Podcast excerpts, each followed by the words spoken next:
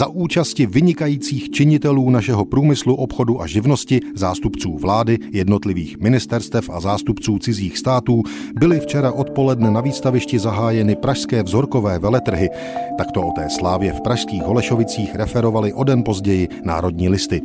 Před stolety 12. září 1920 tak začala dlouhá tradice těchto veletrhů. Pražské vzorkové veletrhy sloužily k uzavírání obchodních kontraktů a jejich součástí byly i menší, specializované výstavy jednotlivých oborů a druhů zboží. Vzorkové veletrhy na pražském výstavišti ale v první řadě vznikly proto, aby propagovali výrobky československého průmyslu. Podle toho vypadala i účast důležitých hostů při zahájení, o kterém národní listy napsali například toto. Přítomně byli ministerský předseda Tusar Schotí, ministři Hotovec a Sonták, německý vyslanec Saský, španělský vyslanec a další. Jménem města Prahy zahájil veletrhy starosta města Prahy Baxa, který pronesl následující řeč.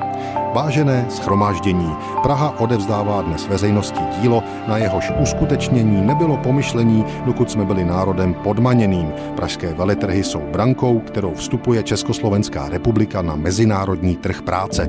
Potom ujal se slova ministerský předseda Tusar a pravil. Jménem vlády Československé republiky pozdravuji srdečně podnik, který, jak doufám, bude skvělou manifestací české průmyslové výroby a českého obchodu. Pan starosta doktor Baxa správně řekl, že samostatný stát potřebuje též samostatného hospodářského vyžití, které za dřívější politické soustavy nebylo možné. Projev předsedy vlády doprovodil podle národních listů živý souhlas. Poté ještě hovořili anglický vyslanec Sir Clark a šéf veletrhu Boháč. O druhé hodině odpolední také vyrazil z Vinohrad průvod k zahájení pražských vzorkových veletrhů po trase Václavské náměstí, Příkopy, Revoluční cída a cída Bělského k výstavišti.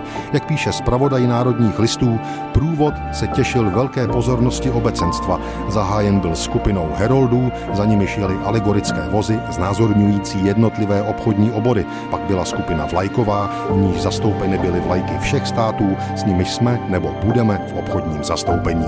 První pražské vzorkové veletrhy důležité pro první republiku začaly před stolety 12. září 1920.